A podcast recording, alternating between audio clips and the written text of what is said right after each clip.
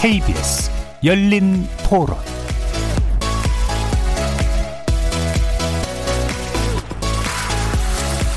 안녕하십니까. KBS 열린토론 정준희입니다.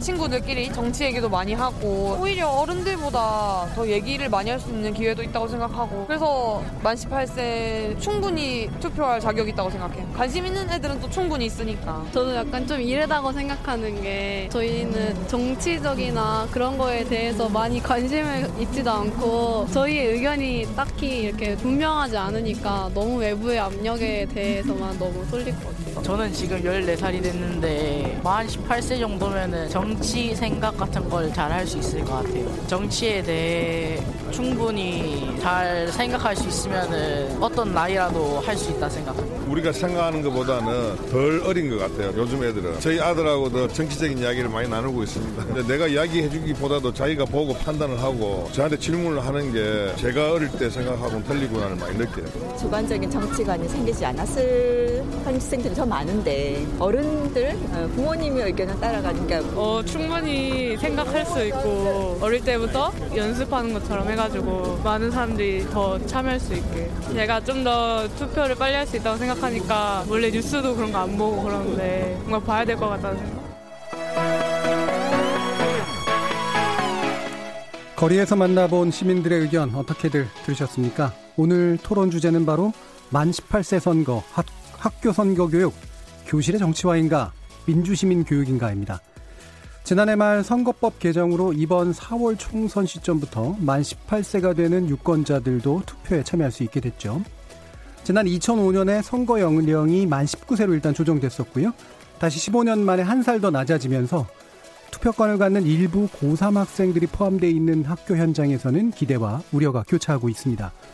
그래서인지 교육당국이 총선 전 몇몇 학교를 시범 대상으로 모의선거 수업을 추진하는 것에 대해서, 한편에서는 진정한 민주시민의 교육이다라는 기대가 있는 반면에 또 일각에서는 정치 편향 교육 가능성에 대한 우려를 제기하고 있기도 합니다. 그래서 오늘 KBS 열린 토론에서는 만 18세 선거, 학교 선거 교육, 교실의 정치화인가, 민주시민 교육인가라는 주제로 만 18세 선거권을 둘러싼 기대와 우려 짚어보고요. 미래 유권자인 학생들에게 정말 필요한 선거 교육이란 무엇인지 깊이 있게 토론해 보겠습니다. KBS 열린 토론은 여러분들이 주인공입니다. 문자로 참여하실 분은 샵 9730 누르시고 의견 남겨주십시오. 단문은 50원, 장문은 100원에 정보 이용료가 붙습니다. KBS 모바일 콩, 트위터 계정 KBS 오픈, 그리고 유튜브를 통해서도 무료로 참여하실 수 있습니다. 날카로운 의견과 뜨거운 참여 기다리겠습니다. KBS 열린 토론 지금부터 출발하겠습니다. 살아있습니다. 토론이 살아있습니다. 살아있는 토론, KBS 열린 토론. 토론은 라디오가 진짜입니다. 진짜 토론, KBS 열린 토론. 자, 그럼 오늘 함께 하실 분들 소개하겠습니다. 전 서울시 교육감이셨고요. 현재 징검다리 교육공동체 이사장을 맡고 계신 곽노현 이사장 모셨습니다. 네, 안녕하세요. 자, 그리고 이혜훈 새로운 보수당 의원 나오셨습니다. 네, 안녕하세요. 자, 이렇게 두 분 모시고 깊이 있는 토론을 좀 진행해 보려고 하는데요. 일단 앞서서 설명드렸습니다만 먼저 간단한 의견 지형부터 점검하고 그다음에 구체적인 쟁점 토론을 잘라서 들어가도록 하겠습니다. 일단 작년 27일 선거법, 12월 27일이죠. 선거법 개정안이 국회 통과했고, 그래서 4월 총선부터 만 18세들이 이제 투표에 참여할 수 있게 됐습니다. 학교 현장에서는 당연히도 기대도 많고 또 우려도 일부 교차하고 있는데요.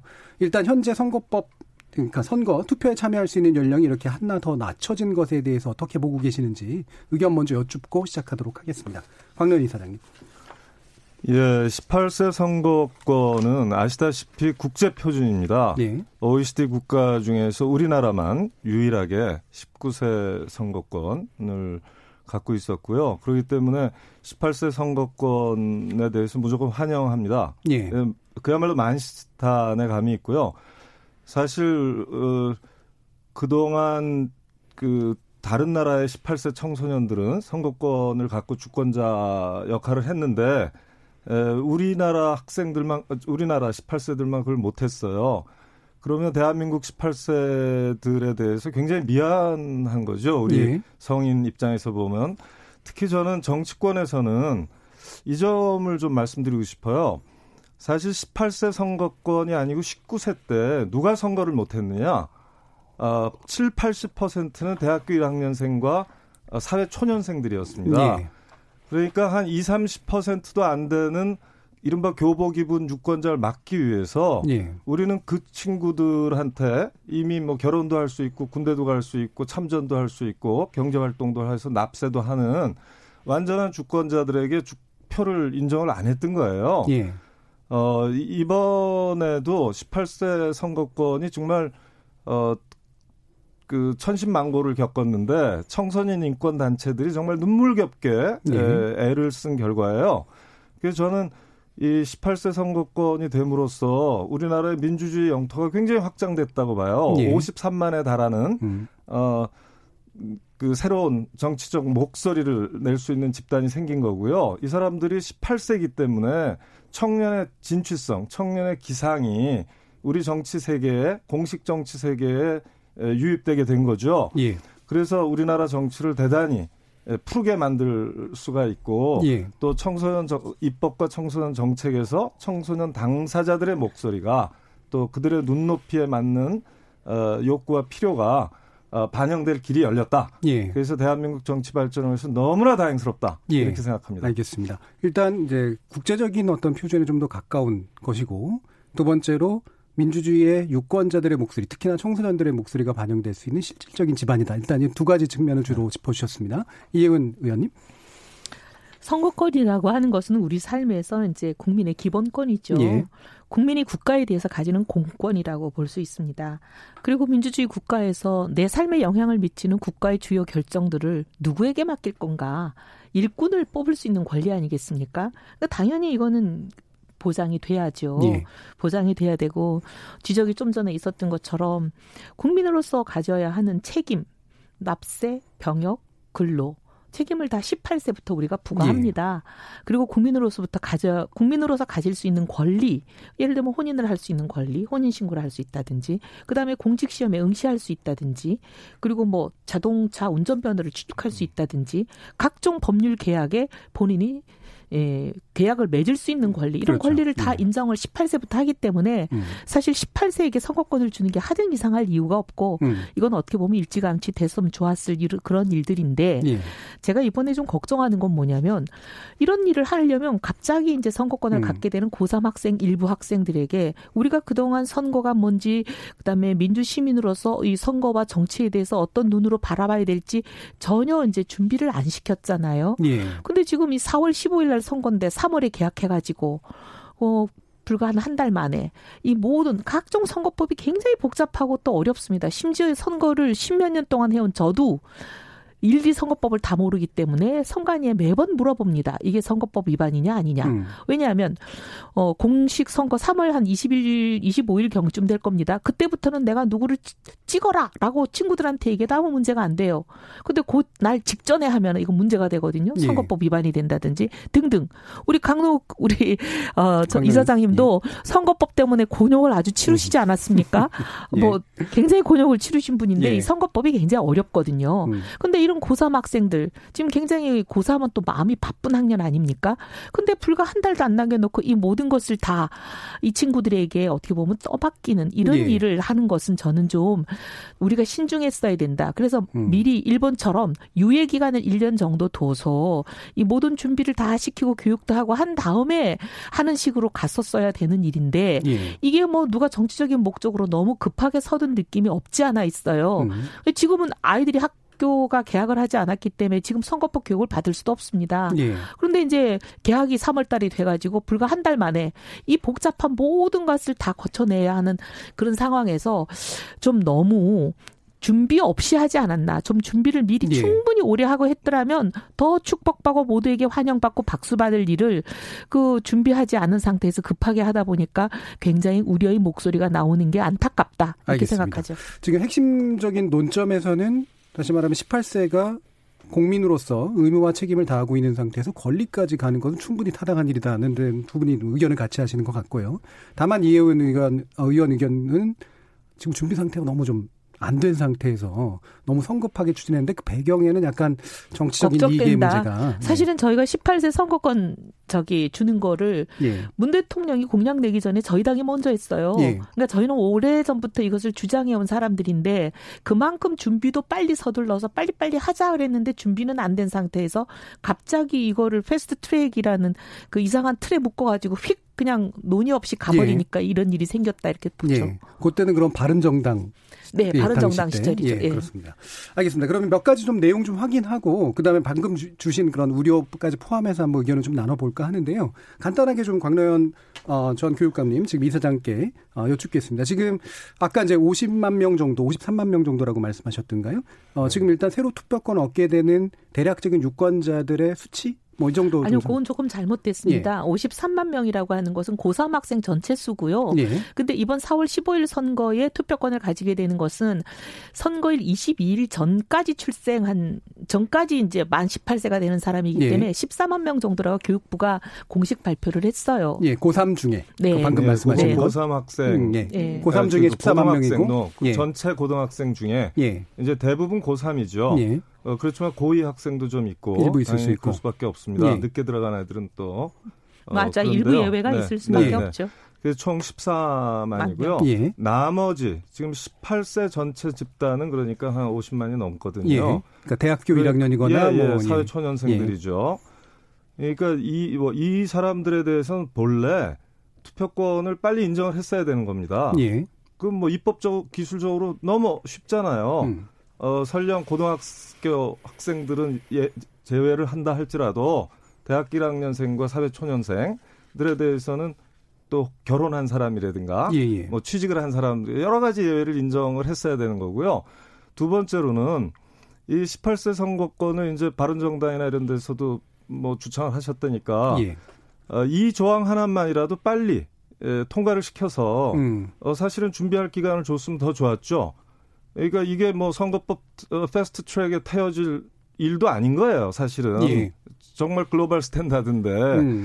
그래서 저는 그런 데서 굉장히 그 정치권의 유감이 있어요. 예. 방금 이 부분은 어떻게 생각하세요? 이게 사실 이 부분은 지나치게 쟁점화되지 않았어도 됐을 것 같은데 왜 이렇게 됐을까라는 부분. 패스트트랙의 쟁점은 원래 이게 아니고 연동형 비례제를 그렇죠. 예. 도입할 건가 말 건가 하는 거잖아요. 예. 그걸 가지고 1년 이상 온 나라가 찬반으로 나뉘어서 거의 뭐 두 동강이 난 상태로 싸우던 그 마지막에 예.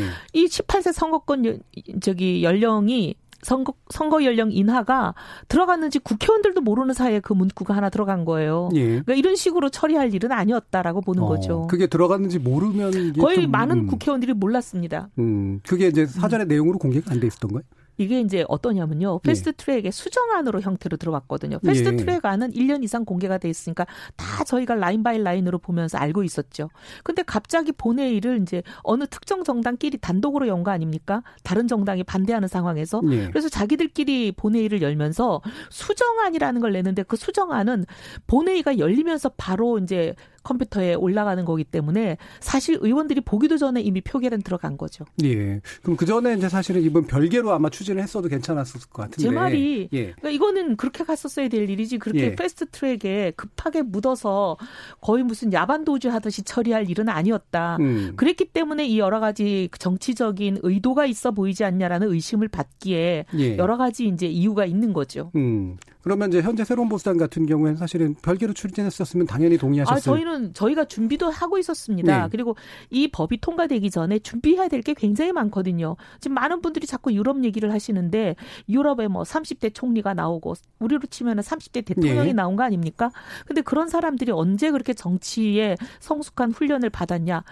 그런 나라들은 초등학교 1학년, 2학년, 3학년 과정에서 정치 교육을 예, 시킵니다. 예. 그런 준비들을 했었어야 된다는 거죠. 그리고 예. 정치가 학교 현장에서 교육이 될 때 뭐는 하면 안 되고 뭐는 해도 되고 이런 가이드라인도 만들어지고 예, 예. 여러 가지 안전장치가 먼저 만들어져야 되는데 굉장히 이 위험한 일을 안전장치는 하나도 안 만들고 그냥 휙 패스트트랙에 넣어서 통과시켜버린 게 예. 걱정이라는 거죠. 예. 그 걱정하시는 부분을 이제 뒤에 쟁점으로 좀 더 자세히 한번 토론해보고요. 마침 또 얘기가 나왔으니까 지금 일단 곽노현 이사장이 보시기에 원래 이제 이거 지금 모의 선거 교육도 원래 추진하셨던 네, 네. 그런 입장이고요. 현재 고3 또는 교육 내에서는, 그러니까 그 교실 내에서는 준비가 덜 돼 있다, 우려스럽다라는 지적에 대해서 어떻게 보시는지 일단 얘기 듣죠. 예, 뭐 원래 이제 선거권이나 이런 거 주고 할 때마다 확대의 역사마다 우려한다는 목소리가 높아요. 예. 그런데 실제로는 해보면 우리가 1945년에 일제로부터 독립하고 나서 선거권 정말 투쟁 없이 그냥 주어졌습니다. 여러 가지 폐해도 있었지만 다 잘들 투표를 하거든요. 예. 압도적인 참여율을 갖고 사실 초대 선거를 했지 않습니까?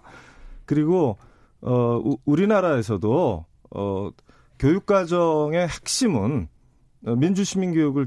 민주시민을 길러내는 거잖아요. 예. 그렇기 때문에 우리나라 공교육은 통째로 민주시민 교육이에요. 그렇기 때문에 초등학교서부터 중고등학교에 이르기까지 선거제도, 의회제도, 정당제도, 또 정치과정 참여제도 같은 거는 다 지식교육을 해요. 예. 그렇기 때문에 이런 지식교육이 부족해서 문제가 되는 게 아닙니다. 예. 그리고 선거법 교육이라는 거는 이제 이 출마자들한테는 우리나라 선거법이 정말 너무나 그 불필요한 과잉 규제들이 많아서 예. 늘 정말 잘못될 수가 있어요. 이것도 잘못이지만 유권자 입장에서는 그냥 상식적 수준에서 뭘 하면 되고 안 되고를 웬만큼 알 수 있는 거고요. 예.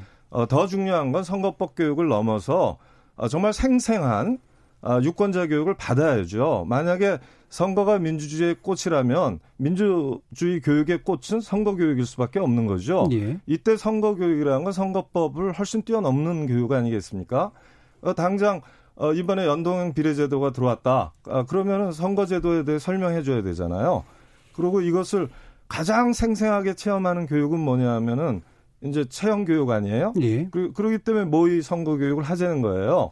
자, 이 모의 선거 교육은요, 기껏해야 2년에 한 번씩 돌아오는 겁니다. 지방선거, 네. 총선. 그리고 대선. 네. 대선이 있는데 사실 대선은요, 이번 대통령 임기가 5월 10일 날 시작했잖아요. 예. 그게 헌법에 보면 60일 전까지 대통령을 선출해 놔야 돼요. 그렇기 때문에 2월 말에 대선이 있을 겁니다. 그렇게 되면 학년이 3월 달에 시작하기 때문에 예. 사실 대선 모의 교육을 하기가 굉장히 어려워요. 예. 그래서 사실은 2년에 한 번씩 총선 대선 교육을 할 텐데 우리 학생들 그렇게 만만치 않습니다. 우리 학생들 민주시민 교육의 지식 부문에서는 세계 톱이고요. 이 모의 선거 교육은 실제 유권, 그러니까 투표권을 가진 학생들만 대상으로 합니까? 아니면 아닙니다. 전체적으로 다 합니까? 전체적으로 하는 거예요. 심지어 예. 그 빠르면 빠를수록 좋다는 거예요. 예. 왜냐하면 민주시민의 자질, 태도, 역량 이런 것들을 길러주는데 예. 단순 지식교육을 해서 무슨 재미가 있겠어요. 직접 입후보하는 후보와 정당들의 정책이나 공약들을 살펴보고 비교 검토하고 예. 그러다 보면 선거 벽보도 유심히 보게 되고 예. 선관위에서 제공하는 공보들도 유심히 읽게 되잖아요. 그러면서 친구들하고 얘기도 하고 특히 청소년 정책이나 교육 정책에 대해서는 더 관심이 갈 거 아닙니까? 예. 그 아이들끼리 얘기하게 돼 있어요. 그리고 심지어 부모들하고도 얘기를 합니다. 예. 그래서 이런 모의 선거 교육을 제대로 하면요. 그 원래 이제 각국에서 하게 된 이유가 청소년 정치 참여율이 떨어지고 19세건 18세건 투표율이 낮은 거예요. 예. 그래서 이거에 대처하기 위해서라도 모의 선거 교육을 해야겠다고 마음을 먹었고 이렇게 해보니까 종전보다 틀림없이 투표율이 높아지는 거예요. 뿐만 아니라 부모들한테 얘기를 해갖고 부모들의 투표도 독려하는 거예요. 예전에 그러니까 지역선거 때 한번 해봤죠. 재단 차원에서 하신 적이 있으시죠? 네네네. 예. 그때도 뭐 반응이 폭발적이었습니다. 예. 처음에 교장 선생님들이 좀 우려를 하셨어요. 그런데 실제로 교육이 진행되다 보니까 우선 아이들이 너무 흥미 있어 하고 예. 아이들이 부모하고 밥상머리에서 얘기를 나누기 시작하고 그러니까 학부모들이 감동받아서 교장 선생님한테 전화해서 칭찬하고 예. 이렇게 하면서 이 교육은 정말 전면화돼야 된다. 그다음에 그걸 해보니까 무려 94%의 그 모의선거 참여 학생들이 예. 다음에 실제 선거를 하게 되면 반드시 투표하겠다고 했고 반드시 참여 의사를 밝혔다. 예, 그 과정에서 뭐 정치 편향 시비라든가 이런 거 전혀 일어나지 않았습니다. 예. 우리나라 교사, 우리나라 학생, 우리나라 학부모 그렇게 만만치 않은 사람들이고요. 예, 다 예, 교육 전문가들입니다. 예, 시범 상황에서는 굉장히 긍정적인 성과로 네. 이제 중심으로 얘기해 주셨는데 걱정이 되는 게 많죠. 예, 이 의원께서는 예를 들면 모의 선거 교육을 일단 요거 초점을 맞춰서. 이것부터도 문제인 예. 게 이거 하기 전에 돼야 되는 선결 장치들이 지금 마련이 되지 않은 상태에서 한다는 것. 예를 들면 투표하지 않을 학생들을 대상으로 그냥 하나의 뭐 실습처럼 하는 거 하고 예. 차원이 다른 얘기입니다. 지금 당장 4월 15일 날 투표 한 표를 행사할 학생들에게 모의 선거 연습을 시키는 거 아니겠습니까? 근데 이거는 투표하지 않을 학생들 데리고 하는 거하고는 다른 얘기죠. 예. 굉장히 선거에 직접적인 영향을 미치는 거니까. 근데 이런 모의 선거 프로젝트가 정치 중립을 위배할 않으면서 정확하게 되려면 선결 장치들이 몇 가지가 있습니다. 첫째, 이것을 진행하는 교사들이 그리고 이제 지금 주동체들이 정치 편향 금지를 확실히 지켜야 되는데 그거에 대한 지금 가이드라인도 만들어져 있지 않습니다. 뭘 하면 안 되고 뭘 해도 되고 이게 먼저 있어야 되지 않겠습니까? 예. 그래야 모의 선거라는 것이 특정 정파의 어떻게 보면 선거 운동 수단으로 활용되지 않을 수 있는 거잖아요. 안아야 되는 거죠. 예. 그다음 또 하나는 이제 학생들이 보면 선거법 위반 교육이 뭘 하면 선거법이 위반이 되고 뭘 하면 되고 안 되고 자기 스스로 교사들이 해야 될 부분도 있지만 학생들이 해야 될 부분도 있는 겁니다. 그 부분에 대한 교육이 먼저 돼야 되는 거거든요. 근데 그 두 가지가 생략된 채로 4월 15일 한 표를 던질 학생들에게 어떻게 보면 생애 최초의 선거인데 중립을 위반할 수 있는 여러 가지 사례가 걱정이 되는 거예요. 예. 그런 사례가 있기 때문에 걱정을 하는 겁니다. 지금 인원고 사태가 굉장히 유명한 거 아닙니까? 예. 인원고 사태는 보십시오. 조국 법무부 장관에 대한 뉴스는 모두 가짜 뉴스다. 이 선생님이 하시는 말씀입니다. 학교에서 아이들에게. 근데 이걸 교육청은 교육 차원이었다 그래요. 그걸 애들한테 조국 법무부 장관에 대한 정규 언론의 보도가 모두 가짜 뉴스라고 교육하신 거라는 거예요. 그래서 이게 문제가 없다는 입장인데 이게 지금 굉장히 문제가 있어요. 모두 가짜 뉴스다 이런 식으로 됐네. 아니요. 지금 모두 가짜 뉴스라고 모두 보도해 놨습니다. 아이들이 지금 그렇게 동영상을 지금 제시하고 있고요. 그다음에 조 전 장관에 대해서 반감을 표시한 학생에게는 너 일베냐?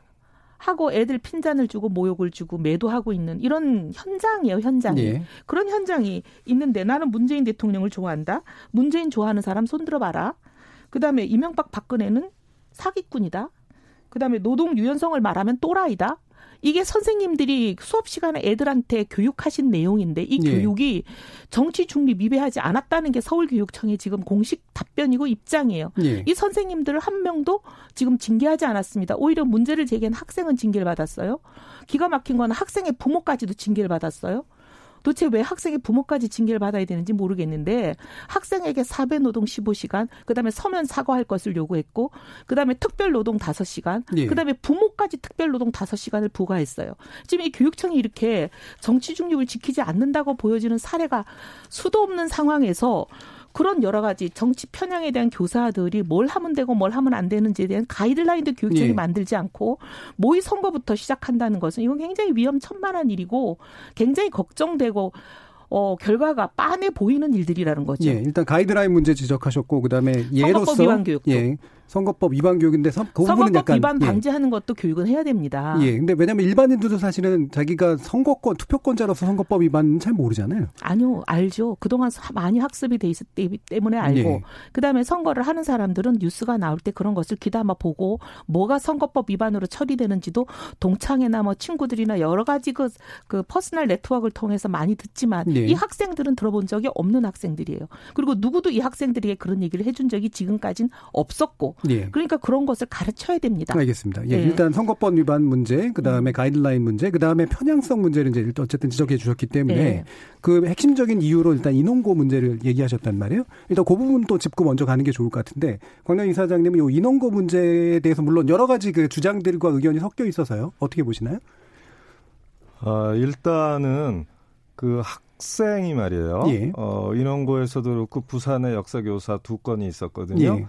그 건도 다 학생들이 문제를 제기했어요. 전 이걸 보면 학생들이 만만치 않은 겁니다. 학생들이, 편향적이다라는 의견을. 그러니까 그렇게 해서 학생들과 학부모에 의해서 걸러지는 게 당연히 있는 것이고요. 그리고 우리나라 교사가요. 사실 정치기본권이 없습니다. 우리나라 교사들은요. 오직 투표권 외에 어떤 정치활동권도 없거든요. 그렇기 때문에 우리나라 교사들은 굉장히 위축돼 있어요.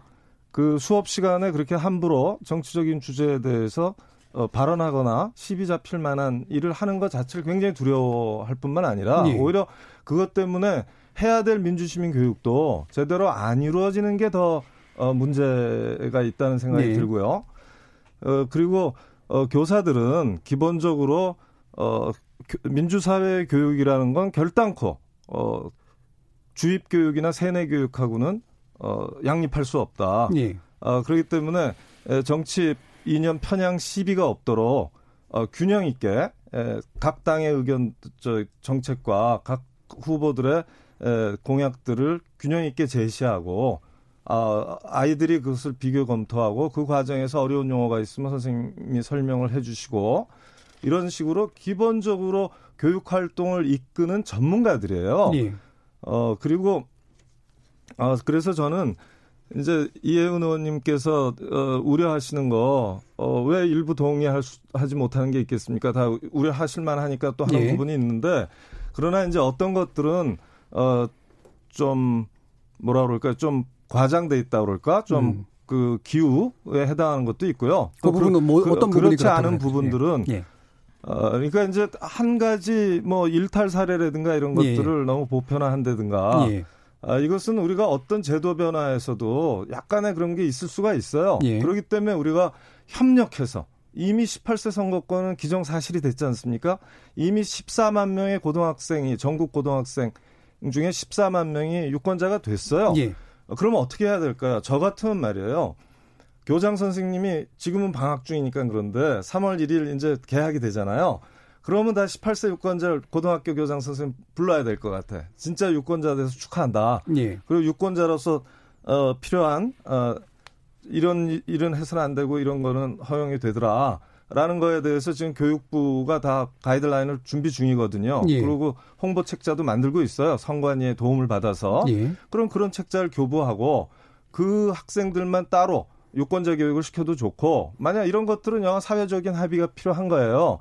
그렇지만 그 정도 지금 말씀하시는 것들은 얼마든지 우리가 막을 수가 있다는 거죠. 가이드라인이 이제 준비되어 있다라고 그러니까 준비되고 있다고 말씀하셨는데 이게 아직 준비가 완료된 상태가 아닙니다. 일단 완료는 아닌 것 같고요. 네. 예, 대신 또 이제 겨울 방학이 끝나고 나서 3월 개학하고 난 다음에 4월 총선까지 사실 바듯한 건 사실인 것 같거든요. 그죠. 예, 예. 이 부분은 어떻게 해결돼야 된다고 보시나요? 예, 실제로 이제 좀 이런 논란이 굉장히 고마운 부분이 있어요. 예. 우리가 이제 4월 15일 선거잖아요. 예. 그러면 캐나다 같은 나라는요. 되게 13시간 13차시를 할애를 합니다. 선거를 앞두고 예, 일종의 선거 교육으로. 그러니까 우리가 하려는 모의 선거 교육도 모의 선거만 하는 게 아니라 사전 후 교육이 있잖아요. 예. 그래서 교육 과정 안에서 수업 시간을 빼내는 거거든요. 그럼 이것은 통합 프로젝트 계기 교육이라고 그래요. 그러면 최소한도 한 5시간에서 10시간 정도를 뺄 수 있어야 됩니다. 예. 그러면 이걸 지금 서울교육청에서 이제 60개 학교를 신청을 받아서 진행을 할 텐데 예. 이런 학교에서는 이미 2월 달에 이제 새 학년에 교육계획을 짤 거 아니에요. 학교 교육계획을 짤 때 이걸 통합 프로젝트 교육으로 해서 국어는 몇 시간, 사회교과는 몇 시간 예. 이런 식으로 뽑아서 아마 5시간 이상 예. 많으면 10시간까지도 뺄 수 있게 될 거예요. 그럼 그 시간 중에 정확하게 이제 학생 선관위원도 뽑고 예. 그렇게 해서 이런 학생 선관위원들이 불미스러운 일이 없도록 먼저 트레이닝을 받고 예. 또 그것을 뭐 감독한다고까지는 아니지만 아무튼 관리하는 그런 훈련도 되는 거거든요. 예예. 그래서 이것이 굉장히 총체적이고 살아있는 민주시민 교육이 될 거예요. 예예. 그리고 그 과정에서 이미 그 정치 편향 교육을 막는 교육 원칙이 확립돼 있습니다. 이 부분이 예. 뭐 다들 들어보셨겠지만 그 세 가지 원칙이 있어요. 예, 하나, 고문은 일단 그럼 좀 뒤에 얘기할까요? 예, 예. 네네네. 그런 원칙들이 있어서 예. 너무 염려는 안 하셔도 되겠다. 예. 가이드라인스러운 사실이 이미 예. 일어나고 있는데도 예. 가이드라인 미비 문제랑 그다음에 실제로 이제 고3 학생들이 3월부터 이제 포함이 되게 되면. 입시 문제에 대한 고민도 하고 있는 부모님들도 있으신 것 같은데 마음이 급하죠. 예, 그 부분에 대한 얘기 좀. 예, 그래서 예. 왜냐하면 3월에 개학이 시작되면 사실은 이제 고3은 3월 달부터 거의 전쟁에 돌입하는 거 아니에요? 예. 거의 전면적인 전쟁에 돌입하는 학생들에게 뭐 선거법 교육도 해야죠. 그다음에 정치 편향 가이드라인 이런 것들도 또 교육을 해야죠.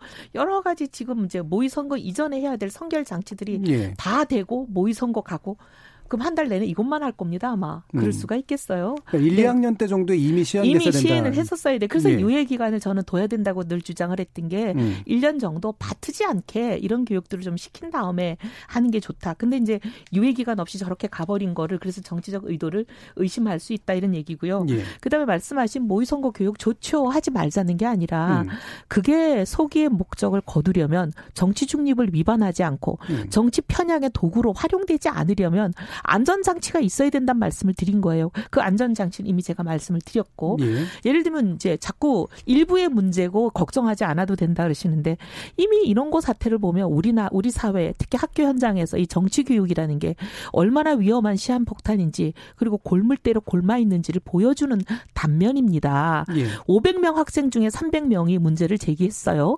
근데 그럼 이제 우리 곽노현 그 전 교육 감님은 하시는 말씀이 봐라 학생들이 사리분별할 수 있는 능력이 있지 않냐 이렇게 얘기하시는데 나머지 학생들 200명은 어떡합니까?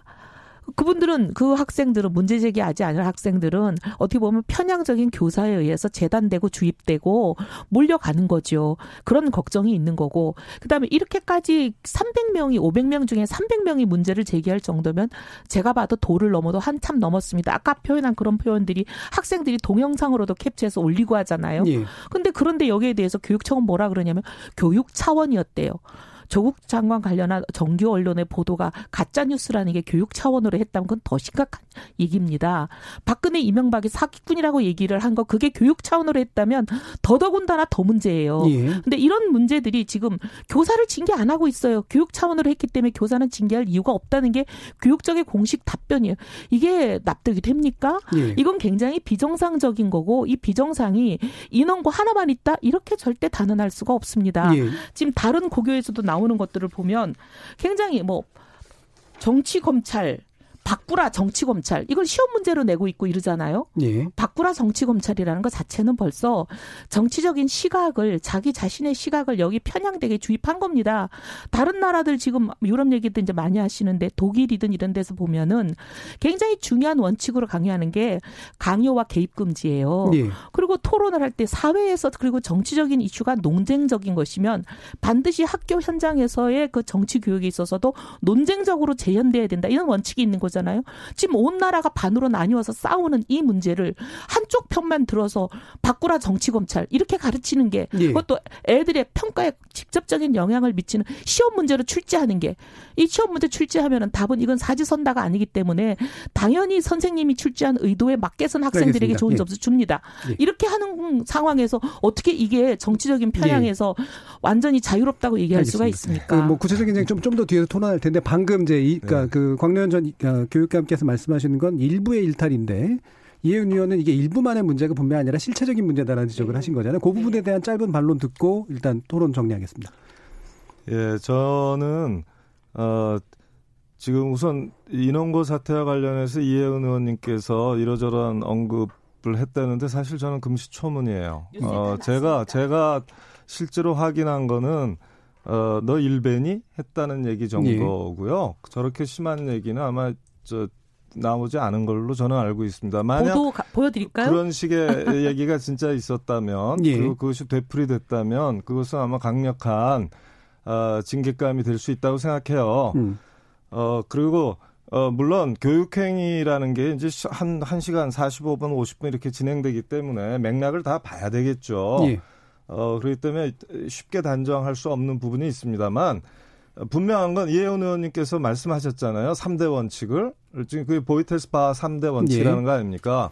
그래서 주입, 교화, 금지 강제 원칙. 강제 주입하지 않는다. 네. 예. 논쟁성 있는 사안은 논쟁성을 교실에서도 재현해라. 의견을 다 밝힌다. 네. 예. 그리고 학생 판단 우선의 원칙. 예. 예. 그 교사가 나서는 게 아니라 학생 판단을 지원하고 촉진하는 역할을 해라. 예. 자, 이거는 사실 이런 교육 원칙에 대해서 교사들이요. 제가 1시간만 토론해서 교육원칙, 우리 정치교육에 적용돼야 될 교육원칙 예. 정해봅시다 그러면 교사들 30분 안에 3대 원칙이 그냥 나옵니다. 어떤 예. 교사를 시켜도 그렇더라고요. 그래서 우리 교사들, 세계에서 제일 전문성 높은 교사들이에요. 예. 이 부분에 대해서 이제 제대로 할 것이 뭐냐면 이번에 만약 모의 선거 교육을 전면화, 전국화한다면 이혜훈 의원님께서 말씀하시는 우려, 시간이 바트다 이런 우려에 동의해드릴 수 있어요. 근데 사실은 서울교육청이 하는 거고 고작 60개 학교 하는 겁니다. 모의선거 교육은 그렇고요. 10%. 예. 그것도 신청받아서 해요. 이 학교 선생님들이 이 원칙에 철저하게 할 겁니다. 그래서 예. 정치 편향 시비 일어날 수 없습니다. 그거 극도로 조심할 거고요. 알겠습니다. 당연한 예. 겁니다. 그건 예. 교직 문화로서 교사 윤리로서 너무나 당연한 거고요. 교육 원칙으로서. 예. 그래서 염려하시지 않아도 됩니다. 진짜. 예. 근데 그런 의심을 받지 않으려면 지금 보면 실무 추진 기구를 지금 우리 곽노현 전 교육감님께서 이사장으로 계시는 단체가 하지요. 우리 곽노현 전 교육감님은 진보로 아주 유명한 대표 주자십니다. 그런데 그 실무 기구를 어떻게 보면 감시 견제하라고 추진단을 만들었는데 추진단의 단장은 참여연대 소속의 예. 소장님이세요. 네. 그 진보 진영의 예. 뒤로 바로 연결해서. 그쪽으로 만들겠습니다. 네. 예. 어쨌든 제가 예. 얘기하고 싶은 것은 이렇게 진보 일색으로 꾸리시면서 걱정하지 마라, 의심하지 예. 말라 이렇게 얘기하시는 거는 사람들이 동의하기 어렵죠. 예. 뭐 충분히 나올 수 있는 문제 제기라고 보니까 그거는 바로 이제 청취자 의견 듣고 바로 또 쟁점으로 네. 들어가도록 그럴까요? 하겠습니다. 네. 예. 지금 18세 선거에 관련된 이게 교실의 정치화를 나올 수 있을지 또는 민주시민교육을 제대로 실현하는 계기가 될지 여전히 논란이 좀 되고 있는데요. 일단 의견이 있으신 분은 오늘은 전화 연결도 있으니까요. 02368-1001에서 1003으로 전화 주시면 되고요. 일단은 문자 메시지 등으로 청취자들이 보내주신 의견을 들어보도록 하겠습니다.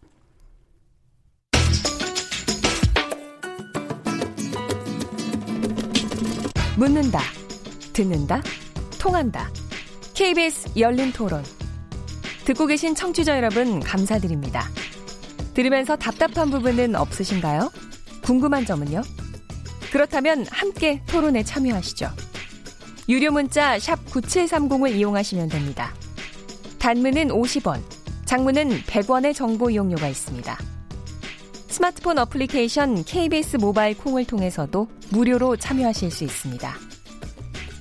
KBS 열린 토론은 언제나 열려 있습니다. 듣고 계신 KBS 열린 토론은 매일 밤 1시에 재방송됩니다.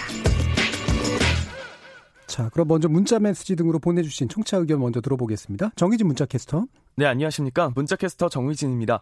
만 18세 선거, 학교 선거교육, 교실의 정치화인가 민주시민교육인가 라는 주제로 청취자 여러분이 보내주신 문자 소개해드리겠습니다.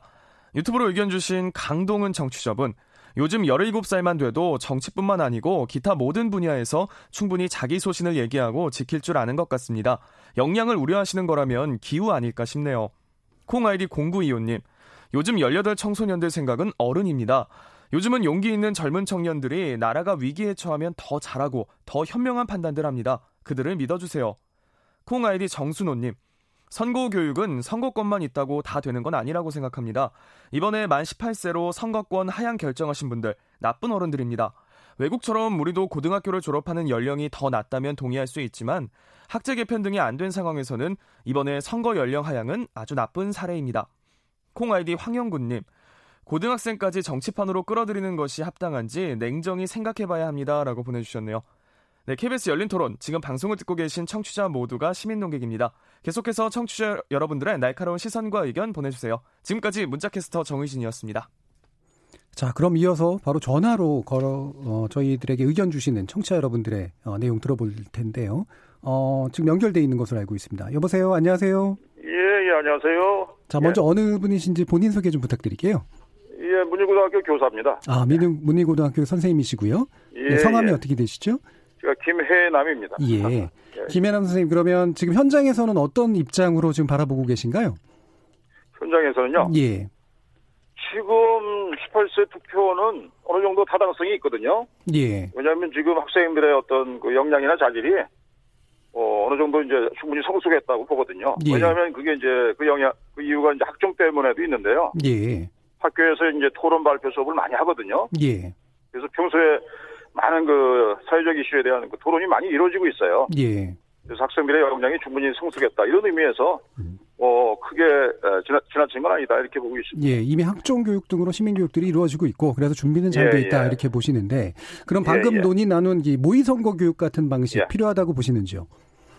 근데 모의 선거는 좀 너무 앞서간 게 아닌가 이런 생각이 드는 게요. 예. 지금 아이들은 투표할 때 어떻게 이제 예를 들면 투표장의 분위기라든가 투표 절차라든가 이런 것도 아직 그 인지돼 있지 않은 경우가 굉장히 많거든요. 예.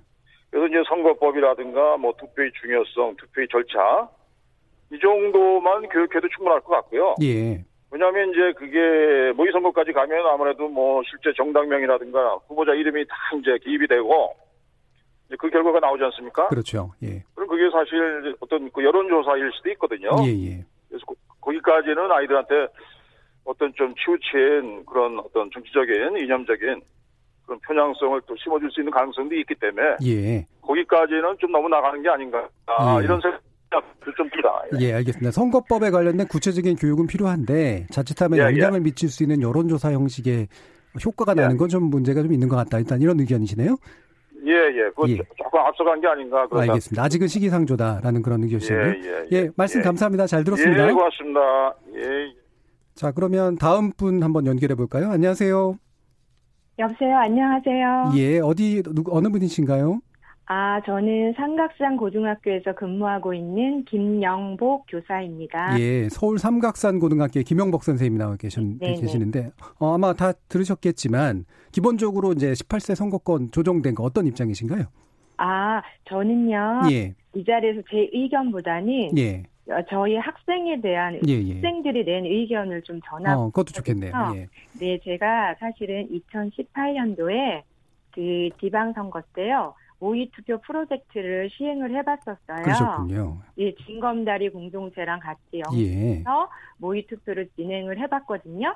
그래서 제가 그걸 진행을 해보고 나서 학생들의 의견을 말씀드리고 싶은데 그 수업을 해본 다음에 학생들이 본인들은 어리지 않다. 예. 성숙하게 국민대표를 물론 모의지만 선출해볼 수 있다. 이런 얘기를 했었어요. 예. 그러면서 만 18세, 다른 OECD 국가처럼 만 18세 선거권이 있었으면 좋겠다 하고 주장을 했거든요. 예. 근데 제가 그 수업 과정을 지켜보면서 제가 좀 설득이 됐던 것 같아요. 그 이미 이제 해본 그런 학생들이 굉장히 긍정적인 의견을 준 것 같은데, 네. 혹시라도 뭐 선생님의 입장에서라든가 아니면 현장에서 좀 이렇게 부정적이거나 우려 섞인 목소리 같은 건 나오진 않았나요? 그 학생들의 이제 의견들을 제가 보고는 그 학생들이 모의 선거 과정을 이렇게 쭉 수업하는 내용을 지켜보면서 저도 이 학생들이 해도 되겠다는 생각을 제가 하게 됐어요. 예, 선생님 스스로가 아마 설득받으신 것 같은데. 그렇죠. 예, 오늘 말씀 감사합니다. 네. 자, 지금까지 두 분의 학교 선생님과 현장의 목소리를 의견 들어봤고요. 뭐 긍정적인 의견, 뭐 약간의 또 우려 의견 다 포함이 되어 있었던 것 같습니다.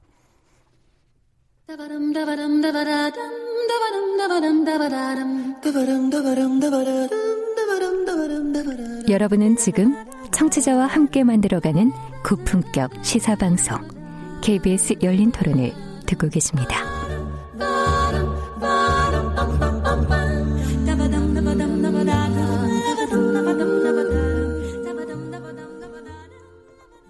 자, 후반부 토론 시작해보겠습니다. 이혜훈 새로운 보수당 의원 그리고 곽노현 징검다리 교육공동체 이사장 이렇게 두 분과 함께 하고 있습니다. 오늘은 이제 수도권 계획 정파가 있어서요. 새벽 1시 재방송은 되지 않고요.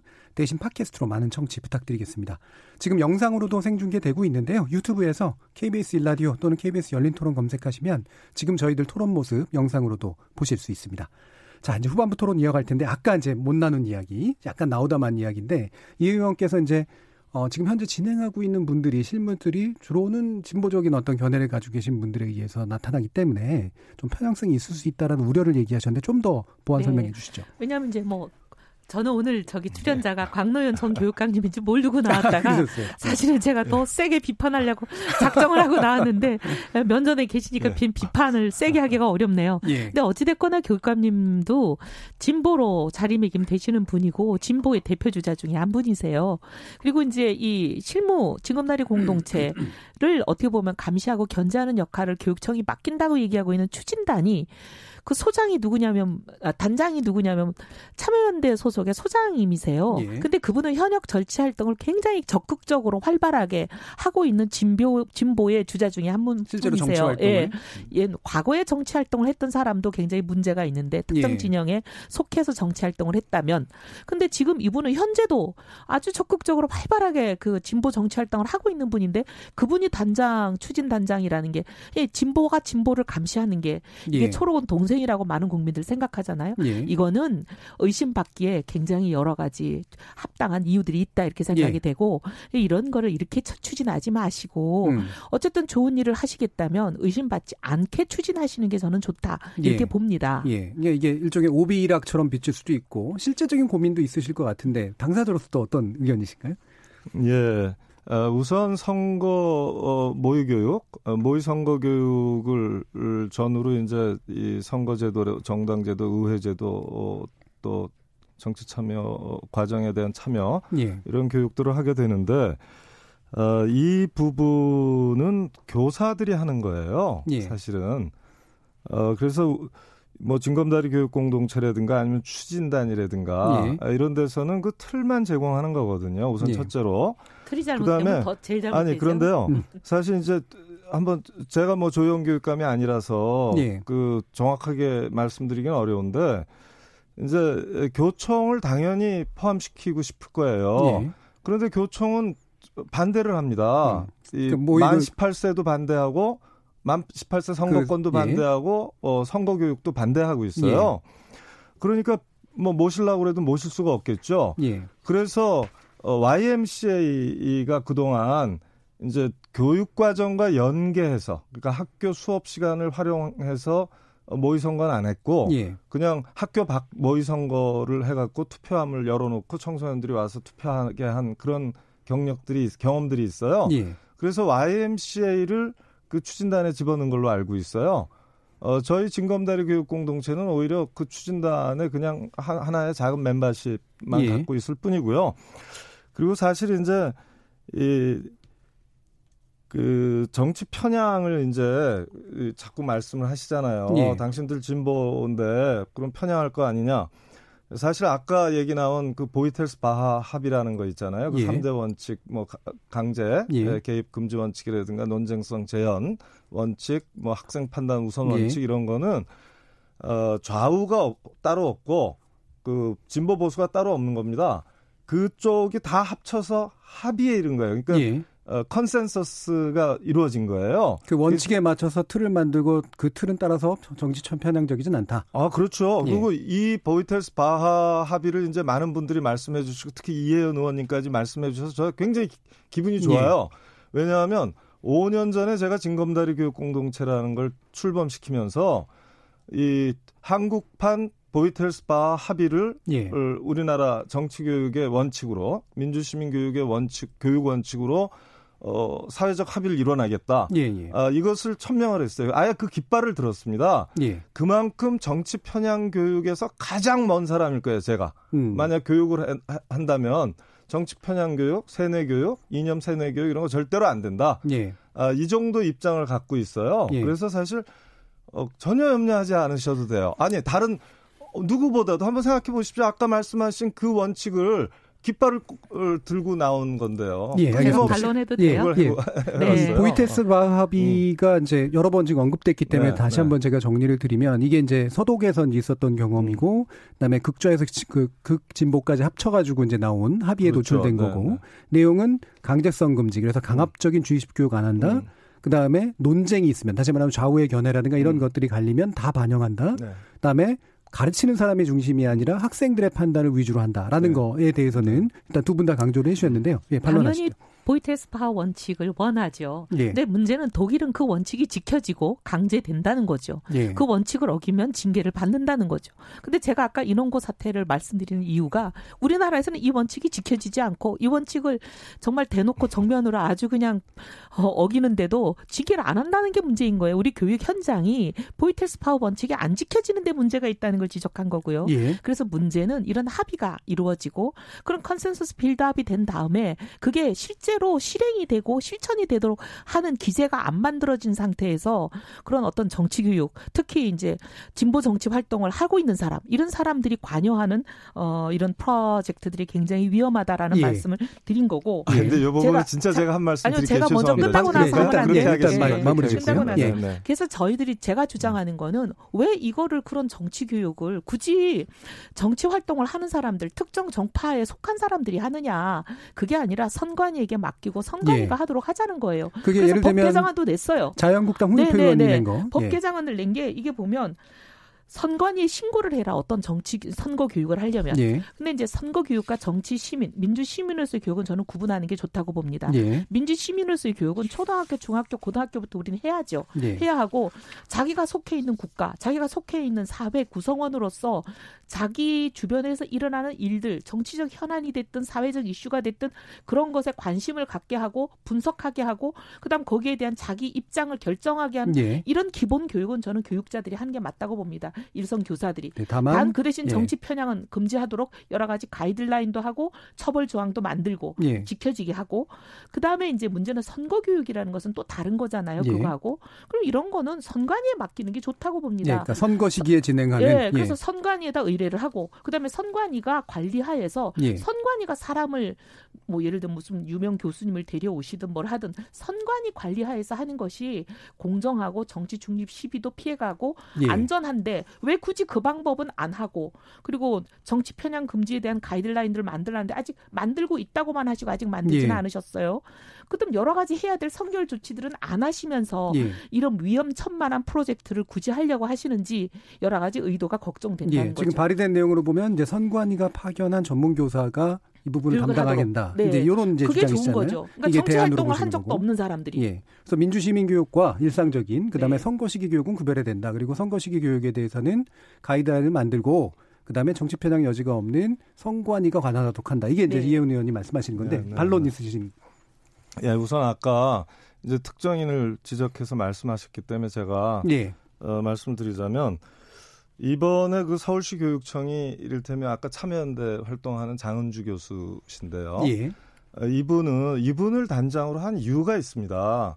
이분은 시민교육이 희망이다라는 민주시민교육 전도사 책을 냈어요. 책 쓰신 걸로 하시려면 전국에 한 몇천 명이 있을 겁니다. 아니요. 그런데 이 책의 내용이 뭐냐면 처음부터 끝까지 왜 보이텔스바하 3대 합의가 3대 원칙이 이 민주시민교육에서 관철되어야 되는가를 쓴 책입니다. 그래서 진보라서가 아니라 이 보이텔스바하 원칙 정치 편향 교육을 시킬 수 그 우려가 전혀 없는 분이기 때문에 단장시킨 거고요.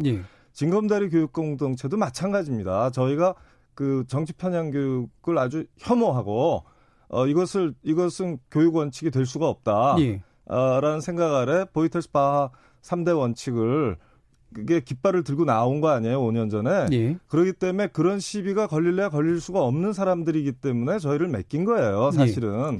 근데 그래서 그 부분 좀 오해가 없으셨으면 좋겠고요. 아까 예를 들면 정치 활동이라고 하는 건 구체적으로 어떤 문제를 지적하신 건가요? 지금 현재 이제 정치 활동을 하고 있는 건 본인도 인정을 해요. 예를 들면 정당인이라거나 그러진 않으시죠? 정당인은 아니지만 진보 활동을 하시잖아요. 그러면 그건 너무 넓으니까. 그렇지는 않은데 예를 들면 이런 문제에 그러니까 자격적격에 적격하지 않다라고 판단하는 어떤 기준. 예를 들면 뭐 책을 내고 그런 소신을 가진 사람이 대한민국에 그분만 계시는 게 아니거든요. 그런 전문가가 수천 명이 있잖아요. 그런데 그런 수천 명 중에서 굳이 이렇게 정치 활동에 현재 몸을 담고 있고 그다음에 참여연대가 어떤 조직인지는 다 알고 계시잖아요. 거기 소장을 하시는 분을 굳이 이렇게 할 필요 없이 그런 오해를 받고 싶지 않으시면 전문가 중에 정치 활동 이력이 없는 사람을 하시면 되죠. 네, 시민단체 활동을 정치 활동이라고 하긴 좀 그렇지 않나요? 아니요. 정치 활동을 하신 분이에요. 있으신가 보네요.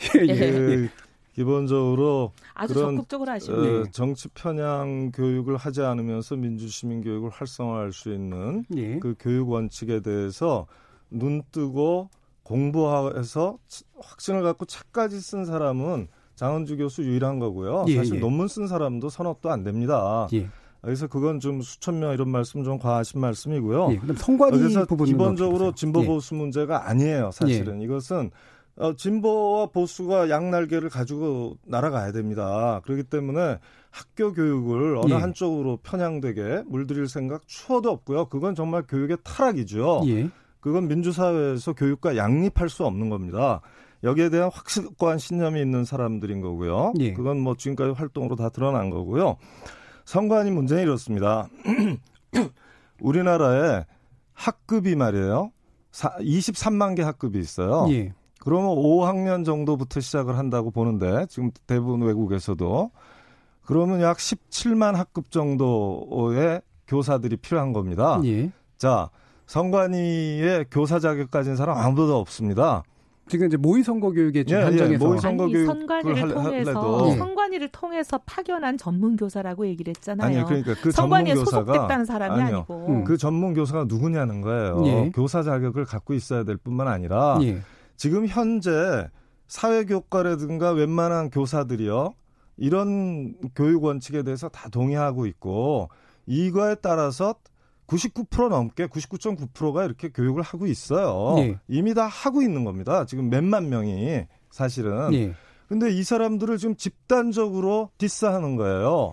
집단적으로 사실은 당신들 안 돼. 비켜. 이렇게 하는 거나 마찬가지거든요. 사실 현장 교사들은 부글부글 끓습니다. 네, 이런 얘기를 들으면 선관이라는 게 아니 갑자기 모의 선거 교육을 예. 지금 통합 프로젝트 교육으로 여러 교과가 통합형으로 진행을 해서 이제 살아있는 체험형 민주시민 교육을 하겠다고 나서는데 이것을 현장 교사 당신들 빠져 이렇게 하는 건 사실 교사들을 너무 그 폄하하는 거다. 예, 그러니까 저는 이렇게 생각하고요. 민주시민 교육하고 선거시기 교육을 약간 구분을 하셨다. 제가 구분해서 말씀을 드렸는데 예. 제 얘기를 안 들으시나 봐요. 아니, 근데 그게 아니고요. 예. 그러면 이제 선관위에서 할 수 있는 거는 고작 그 선거법이 이런 거다. 이런 건 좀 피해라 하는 정도예요. 예. 이거는요. 선관위가 지금이라도 나서야 됩니다. 이 모의 선거 교육 지원 기관으로 자리매김해야 돼요. 전 세계가 예. 그렇게 하고 있는 거거든요. 선관위가 나서는 건 필요하다. 선관위가 예. 나서서 어떻게 해야 되냐면 사실 선관위가요. 이 유권자 교육을 위해서 모의 선거 교육을 해 주십시오. 예. 이렇게 교육부 장관한테 얘기하고 교육감 협의회에 얘기해야죠. 예. 그럼 교육부 장관이 호응하고 교육감들이 맞장구 치고 예. 이러고 또 여기 이런 데 관심 있는 민주시민 교육 단체들이 또 기여하는 방식으로 해서 학교 선생님들과 이렇게 진행이 돼야 되거든요. 근데 지금 예. 선관위가 이걸 마치 뭐 업무 영역 넓히는 것처럼 이 모의 선거 교육은 우리가 하겠다. 이건 능력도 없어요. 17만 개도 넘는 초등학교 5학년 이상 교실을 그래 가서 무슨 수로 선거법 교육을 합니까? 실제로는 뭘 해야 되냐면 선거법 교육할 필요가 없죠. 아니, 선거법 예. 교육을 하고 싶으면 고3 교실에서 가능한 거죠. 아니, 그런 거는요. 그거는 고3의 유권자만 한다면 뭐 할 수 있는 거예요. 그거는. 예, 그러면 두 선관위가 예. 나와서 사실은 그 학교의 선관위원들 있잖아요. 이제 모의 선거 예. 교육을 하려면 선관위원을 뽑잖아요. 학생 선관위원들을. 예. 그 개표위원인 이런 거 다 가르쳐야 되거든요. 예. 선관위가 노하우가 많으니까 예. 그런 선거 물품은 물론이고 그런 교육도 해주면 좋죠. 그러니까 그렇게 이제, 해야 되는 겁니다. 예, 딱 잘라서 어느 나라마다 그렇게 해요. 선관위가 해야 되는 역할을 이혜훈 의원 쪽에서는 아예 이 선거 교육 자체를 관장하는 역할을 해야 된다. 그리고 파견까지도 담당해야 된다고. 곽노현 이사장님 같은 경우 선관위가 주도적으로 뭔가 제안하는 건 좋고 기본적으로 선관위 해야 될 일은 있으나 교육계에 맡겨야 된다. 이런 입장이신 건가요? 아, 그렇죠. 선관위가 예. 해야 되는 거는 모의 선거에 이제 똑같게 가야 되니까 예. 투표용지도 제공해야죠. 기표함도 제공해야 되죠. 투표함도 해야죠. 기표소도 마련해 줘야죠. 그런 학생 선관위원들에 대한 연수 교재도 만들어내야 되죠. 만약에 선관위가 좀 더 적극적이라면 선관위 그 지역 선관위와 지역 교육감과 그리고 지역 사회교과 모임이라든가 이런 데에서 사실은 각 학년별로 다 이제 발달 단계, 성장 단계가 예, 다르잖아요. 알겠습니다. 그러면 교수 학습 자료를 학년별로 최소한도 초등학교 5, 6학년용, 예. 또 중학교 1학년용, 2, 3학년용, 고등학교 1, 2학년용 예. 이런 식으로 또 고등학교 6권자용 이런 식으로 해서 세분해서 예. 학습 자료를 온라인에 또 탑재하고 동영상 뭐 예, 예. 여러 가지 방식으로 만들어내야 돼요. 알겠습니다. 그리고 포스터 예. 같은 거는 물론이고요. 예. 그렇게 해서 이것을 정말 청소년의 선거 축제로 민주주의 예. 축제로 만들면 얼마나 알겠습니다. 좋겠어요. 예, 예, 예. 근데 지금 뭐 기표소에 가고 뭐 물품을 예. 또 뭐 미리 또 준비를 하고 그럴 필요 없습니다. 예. 우리나라 학생들, 어른들도 그렇고요. 그냥 투표소에 가보면 너무나 상식적인 선에서 다 기표소 들어가서 도장 찍는 거고 거기 또 안내하는 사람들이 다 있기 때문에 예. 그런 것까지 할 필요 없고요. 예. 어쨌든 제일 중요한 거는 민주시민으로서 교육인데 그거는 초등학교 때부터 중고 다 해야죠. 예. 점점 확산시켜 나가서. 근데 이제 당장 코앞에 있는 4월 15일 선거 관련해서는 예. 모의선거 이런 거를 해가지고 오히려 정치 중립성 위반 시비를 증폭시킬 게 아니라 오히려 이런 교육은 선거 관련한 직접 직접적인 코앞에 닥친 교육은 저는 선관위가 주관해서 하는 것이 안전하고 시비도 없고 오해도 안 받으시고 좋다 그런 얘기고 예. 그다음에 이제 제가 또 말씀드리고 싶은 것은 문제는 제도보다는 사람입니다. 예. 지금 제가 자꾸 우려하고 많은 사람들이 우려하는 이유는 정치권에서 지금 무슨 공약을 내놓는다. 각 당의 정책이 있다. 아까 예. 보세요. 바꾸라 정치검찰. 이거는 벌써 어떤 특정 한쪽을 지지하는 거거든요. 그리고 다른 한쪽을 완전히 깔아뭉개는 예. 그런 편향적인 발언인데 그걸 시험을 내신단 말이죠. 네, 그런 부분은 여러 번 강조하셨습니다. 네, 그러니까. 예. 그러고 있는데도 이거를 징계하지 않는 이런 문제. 예, 예, 예. 이런 문제 때문에 다들 이제 정치 편향의 시비를 우려하는 거지. 아까도 자꾸 이제 우리 시청자들께서 우리 18세들은 영양이 됐다. 누가 영양이 안 됐다고 얘기한 사람이요. 여기 네. 아무도 없습니다. 영향은 다 돼 있습니다. 근데 학교 현장에서 계속 정치 편향으로 몰고 가려는 여러 가지 그 위험으로부터 학생들을 보호하고 차단해야 되는 안전 장치가 지금 마련이 안 돼 있다는 예. 얘기예요. 예. 예, 그런 경험 때문에 계속해서 우려할 수밖에 없다. 그리고 안전장치를 예. 먼저 마련하는 게 선후가 알겠습니다. 제대로 된 거지 안전장치는 안 만들고 지금 이렇게 상당히 편향 예. 교육을 하는 사람들은 징계하지도 않고 오히려 문제 제기하는 학생들을 징계하면서 지금 걱정하지 말라. 알겠습니다. 지켜진다. 우리가 그럴 사람 아니다. 우리는 잘할 사람이다. 이 말을 예. 누가 믿습니까? 이거보다 이제 좀 더 좀 골치 아픈 문제는 당연히 저는 이 부분은 좀 우려가 당연히 있을 것 같은데 선거 교육 외에 이제 교실 내 선거운동 같은 게 있을 수도 있으니 네. 이 부분에 대해서 입법적 보완 조치가 필요하다라는 그런 지적들 이 부분은 먼저 얘기해 주시죠. 저는 당연히 해야 된다고 네. 봅니다. 그래서 이번에 이제 이런 입법이 갑자기 패스트트랙에 떼어져서 다른 네. 여러 가지 안전장치는 강구하지 않은 채로 휙 가버린 거에 대해서 제가 유감이라고 하는 이유 중에 그런 것도 있습니다. 예를 들면 초등학교 초중고에 가서 후보들이 명함 배부하는 거 금지시켜야 됩니다. 네. 그리고 초중고에 가서 의정보고회 한다거나 또 연설한다거나 하는 거 다 금지시켜야 됩니다. 그리고 문제는 지금 공립학교 선생님들은 보면 공적 지위를 이용해서 선거에 영향을 미치는 행위들이 모두 불법으로 돼 있습니다. 근데 네. 사립학교 선생님들한테는 그런 의무조항이 없거든요.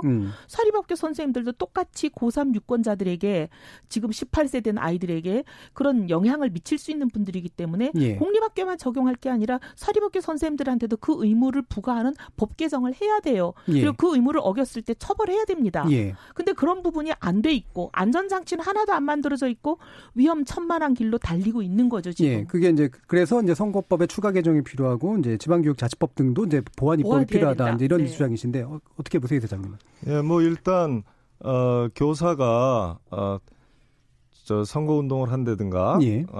하는 거 다 금지돼 있어요. 이미 선거법에 금지돼 있지 않습니까? 아니요, 사립학교 교원은 제외돼 있습니다. 아, 그 부분은 예. 사립학교 교원이라고 해서 제외된 건 아닐 거고요. 아니요, 공무원이라고만 돼 있기 때문에 사립학교 교원은 적용이 그러니까 안 됩니다. 이렇게 돼 있습니다. 잠깐만요, 확인하죠. 선거법상으로는 그러면 교사라는 언급은 없고 네. 공무원이 할 수 없다가 돼 있으니까 네. 공립 교원만 가능하다. 아니요, 예. 적용이 되는요. 예, 적용된다. 예. 이제 교사의 교원의 경우에는 예. 사립학교 교원이라도 복무 규정과 예. 관련해서는 그러니까 규정이죠. 법이 아닙니다. 하게 돼 있어요. 아니 네. 그 법으로 그렇게 돼 있습니다. 그래서 이 부분은 다 적용이 가능하다고 알고 있고요. 어느 법으로 그렇게 돼 있습니까? 그러니까 예. 선관위가 이걸 요구하고 있습니다. 법 개정 해달라고. 저는 지금. 그걸 명시적으로 예. 한다면 그걸 당연히 해야죠. 그건 예. 너무 당연하다고 생각해요. 근데 보완이 안 된 상태에서 하면 안 된다는 예. 이런 얘기십니까? 지금 예. 안 돼 있는 건 맞아요. 선관위가 그러니까 지금 국회에다가 이 법을 고쳐달라고 사립학교 교원들까지도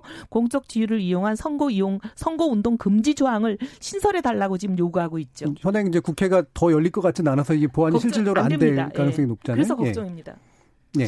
제가 알기로는 예. 뭐 선거운동의 자유 만약 선거운동을 했는데 예. 좋아요를 눌렀는데 뭐 공립학교 교사만 그 선관위에서 보십시다 경찰에서 보십시다 하는 게 아니고 예. 사립학교 교원도 똑같이 하고 있습니다. 그래서 예. 그 부분은 저는 뭐 여간 지금 논쟁할 건 아니고요. 예. 지금 사립학교 교원도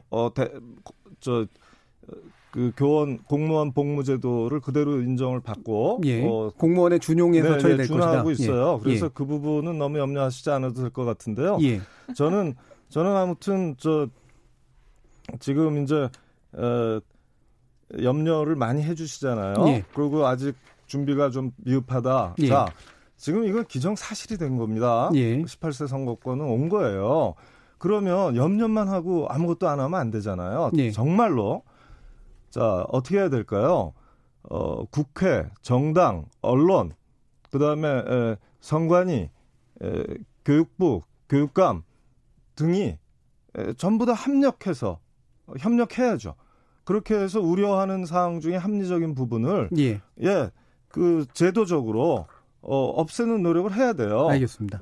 그 틀을 만들어야 됩니다. 알겠습니다. 그래서 지원 협력해서 우리 그 현재 유권자가 된 친구들 그리고 미래의 유권자, 예비 유권자 및 주권자들에게를 제대로 키우기 위해서 전 사회가, 전 국가가 합력해서 노력해야 돼요. 되는 방향으로 인정해야 될 때다라는 그렇습니다. 말씀이시고요. 이제 시간이 다 됐기 때문에 마지막으로 정말 우려하시는 바, 재원할 바를 1분씩 의견을 듣겠습니다. 먼저 1분 한 30초도 괜찮을 것 같습니다. 먼저 곽노현 이사장님부터 들을까요?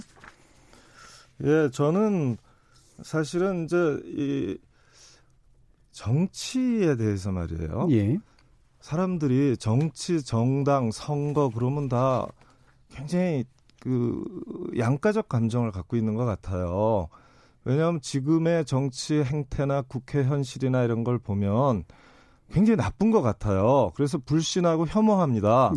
그렇지만 또 한편으로 정치가 세상을 바꾸는 힘이다. 내 삶을 바꾸는 힘이다. 그리고 그것은 1차적으로 표로 행사된다. 그렇기 때문에 선거가 대단히 중요하다. 그리고 그 선거의 주역들이라고 볼 수 있는 정당들 대단히 중요하다. 그 정당이라는 건 사실 공동선과 공익을 향하는 길 아닙니까? 서로 가는 길은 달라도 지향하는 방 같은 거거든요. 그러니까 우리 아이들이 어려서부터 정당에 친한 사람, 의회에 친한 사람, 정치에 친한 사람, 선거에 친한 사람 만들어내야 돼요. 근데 이렇게 되려면 학교에서 다양한 방식으로 이것을 친하게 만들어줘야 됩니다. 환경을.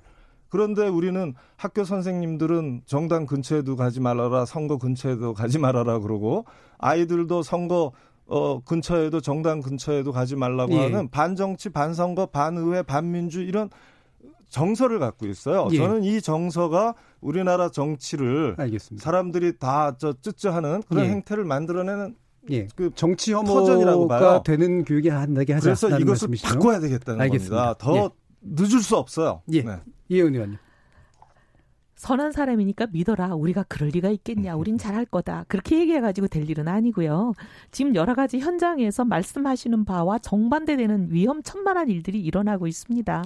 아까 여러 가지 사례를 말씀드렸지만 대한민국의 그 몇 학교만 저는 그런 사례가 있다고 보지는 않는데 어쨌든 문제는 안전한 게 중요합니다. 안전장치를 먼저 만들고 이제 우리가 정치교육을 하든 선거교육을 하든 학교를 그렇게 끌고 가야죠. 그래서 안전장치 먼저는 게 급선무다. 그래서 안전장치부터 만들자. 그래서 우리 지금 곽노현 전 교육감님 하고 계시는 징검다리 공동체 그 일을 부정하는 것이 아니라 모의선거 굉장히 위험합니다. 아까도 보셨지만 각 당의 정책을 공약을 비교하는 것 교실에서 하는 거 아닙니까? 선생님들이 도와주고. 근데 이 당의 공약은 야 정치검찰이기 때문에 저 당은 틀렸어.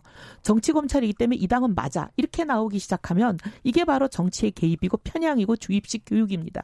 그렇기 때문에 그런 일이 우려가 되는 모의 선거를 먼저 할 것이 아니라 정치 편향 금지 가이드라인을 먼저 만들고 이것도 이제 법제화하고 그다음에 선거 하면 선거법 위반이 되는지 아이들에게 법 위반으로 괜히 범법자 돼가지고 선관위 불려다니면 고3 학생이 되겠습니까? 그러니까 그런 일을 만들지 않도록 알겠습니다. 하는 것이 더 급습무다. 이렇게 생각합니다. 제도적 장치에 대한 우려까지 전달을 해주셨고요. KBS 열린 토론 오늘은 만 18세 선거, 학교 선거교육, 교실의 정치화인가 민주시민교육인가라는 주제로 두 분의 전문가와 함께 토론해봤습니다. 오늘 함께해 주신 곽노현 이사장님 그리고 이혜훈 의원님 두 분 모두 감사드립니다. 감사합니다. 네, 고맙습니다. 감사합니다. 수도권 계획정보로 새벽 1시 재방송되지 않으니까요. 팟캐스트로 많은 청취 부탁드립니다. 저는 내일 저녁 7시 20분에 다시 찾아뵙겠습니다. 지금까지 KBS 열린 토론 정준이었습니다.